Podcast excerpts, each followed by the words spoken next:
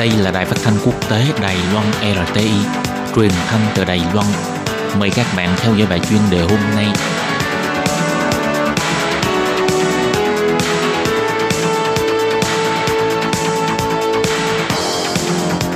Thúy Anh xin kính chào quý vị và các bạn. Chào mừng các bạn đến với bài chuyên đề ngày hôm nay.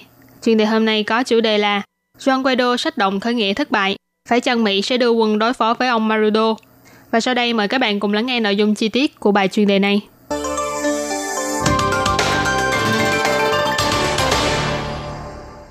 Vừa qua, lãnh đạo của phe phản đối tại Venezuela, ông Juan Guaido, đã mở ra kế hoạch khởi nghĩa quân dân để phản kháng Tổng thống Nicolas Maduro, nhưng kết quả đã thất bại. Mặc dù Mỹ từng tuyên bố rằng không bài trừ việc sử dụng quân lực của Mỹ để lật đổ ông Maduro, nhưng các chuyên gia phân tích cho rằng Mỹ vẫn giữ thái độ bảo thủ trong việc trực tiếp đưa quân đi đánh ông Maduro. Ngoài e ngại việc ông Maduro có Nga chống lưng, còn lo lắng rằng nếu lật đổ ông Maduro thì nội bộ Venezuela sẽ bị chia rẽ nghiêm trọng. Ngày 30 tháng 4 vừa qua, ông Juan Guaido, lãnh đạo của phe phản đối tại Venezuela, với sự ủng hộ của Nhà Trắng và hơn 50 quốc gia trên thế giới, đã đến bên ngoài trụ sở quân sự để kêu gọi phía quân đội cùng đứng lên phản đối sự chuyên chế độc tài của Tổng thống Maduro. Cùng lúc đó, Cố vấn an ninh quốc gia của Mỹ là ông John Bolton cũng công khai yêu cầu Bộ trưởng Quốc phòng của Venezuela là ông Vladimir Parino và các quan chức cấp cao khác phải thực hiện lời hứa giao chính quyền cho ông Guaido. Quốc vụ Khanh của Mỹ, ông Mike Pompeo thì nói, nếu không phải do Nga ngăn cản, thì ông Maduro vốn đã chuẩn bị trốn sang Cuba rồi. Tuy vậy, không lâu sau, ông Maduro lại xuất hiện cùng với ông Parino, tuyên bố rằng đã dẹp yên được cuộc đảo chính.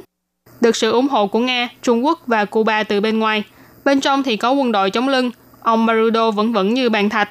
Còn Venezuela thì vẫn loạn lạc, tuần này đã có thêm 4 người chết trên đường phố, nâng con số thương vong trong năm nay lên đến 57 người. Trước tình hình của Venezuela như hiện tại, ông Pompeo đã đưa ra chủ trương rằng Mỹ có thể sẽ sử dụng vũ lực để lật đổ ông Maduro. Theo phân tích của thời báo Los Angeles, sự kiện lần này cho thấy Nhà Trắng đã đánh giá thấp độ cứng rắn của ông Maduro và sai lầm trong việc tin tưởng những động thái giả tạo của các quan viên quân đội Venezuela. Có viên chức còn so sánh sự kiện này chẳng khác gì tái diễn thất bại của Mỹ trong sự kiện Vịnh Con Lợn khi mô đồ lật đổ Fidel Castro tại Cuba hồi năm 1961. Hiện tại Nhà Trắng đang cố gắng tìm cách ứng phó để khôi phục lại hình tượng của mình. Thời báo Los Angeles chỉ ra, hiện tại Bộ Tư lệnh Quân đội miền Nam của Mỹ đã đưa ra nhiều phương án hành động cho Nhà Trắng, bao gồm đưa chiến hạm đến bên ngoài vùng biển của Venezuela, điều động quân đội đưa viện trợ nhân đạo, tăng cường hợp tác quân sự với các nước láng giềng của Venezuela, vân vân. Thế nhưng thời báo Los Angeles dẫn lời phân tích của các viên chức cho rằng, ngoài những biện pháp như đã nêu trên, phía quân đội Mỹ không nghiêng về phía trực tiếp đưa quân tiến đánh. Hiện tại cũng không có dấu hiệu nào cho thấy ông Trump hy vọng dùng vũ lực để ủng hộ cho ông Guaido. Thời báo Los Angeles, The Washington Post và AFP đều chỉ ra, nếu quân đội Mỹ trực tiếp xuất binh, thì chỉ trong vài giờ đồng hồ, không quân của Venezuela sẽ đại bại. Thế nhưng người dân Mỹ lại không ủng hộ việc này cho lắm. Hơn nữa trong địa phận của Venezuela còn có trang bị quân sự của quân đội Nga và cố vấn quân sự của Nga và Cuba. Do đó Mỹ khó có thể tiến công toàn diện được. Còn về quốc nội của Venezuela, mặc dù có một bộ phận người hy vọng có sự xuất hiện của quân đội Mỹ, nhưng theo tờ Washington Post, những người đứng đầu trong phe phản đối vẫn không mong muốn có sự can dự của Mỹ.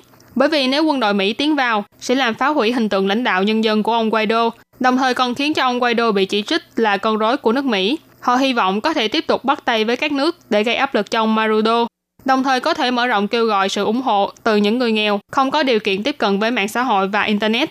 Các chuyên gia về châu Mỹ Latin phân tích cho rằng trong 20 năm qua, dưới sự thống trị của Hugo Chavez và Maduro, chức vụ trong chính phủ Venezuela giống như là những món quà cho thân tín của họ. Những quan chỉ huy quân sự cũng nhận được không ít lợi lộc. Có nguồn thông tin cho biết, phía quân đội có liên quan trong việc khai thác khoáng sản phi pháp, buôn bán ma túy và vận chuyển nhiên liệu trái phép vân vân. Ngoài ông Maduro, chắc không còn chính phủ nào khoan nhượng đối với những hành vi của quân đội như vậy. Có lẽ đây chính là nguyên nhân quan trọng nhất khiến cho quân đội vẫn hết lòng đứng về phía ông Maduro. Nói cách khác, đằng sau ông Maduro là cả một hệ thống tham nhũng tư lợi chặt chẽ. Nếu Mỹ thực sự đưa quân đến Venezuela, quân đội cũng sẽ không dễ dàng mà đi theo ông Guaido ngay. Ngược lại sẽ khiến cho cục diện của đất nước này bị chia rẽ bởi các thế lực. Theo phân tích của các chuyên gia, đến lúc đó e rằng Venezuela sẽ trở thành một Afghanistan khác bị chia rẽ sau khi lính Mỹ đổ bộ, gây bất lợi nghiêm trọng đến tiến trình quá độ sang thể chế dân chủ của Venezuela. Vừa rồi là bài chuyên đề hôm nay do Thúy Anh biên tập và thực hiện. Cảm ơn sự chú ý lắng nghe của quý vị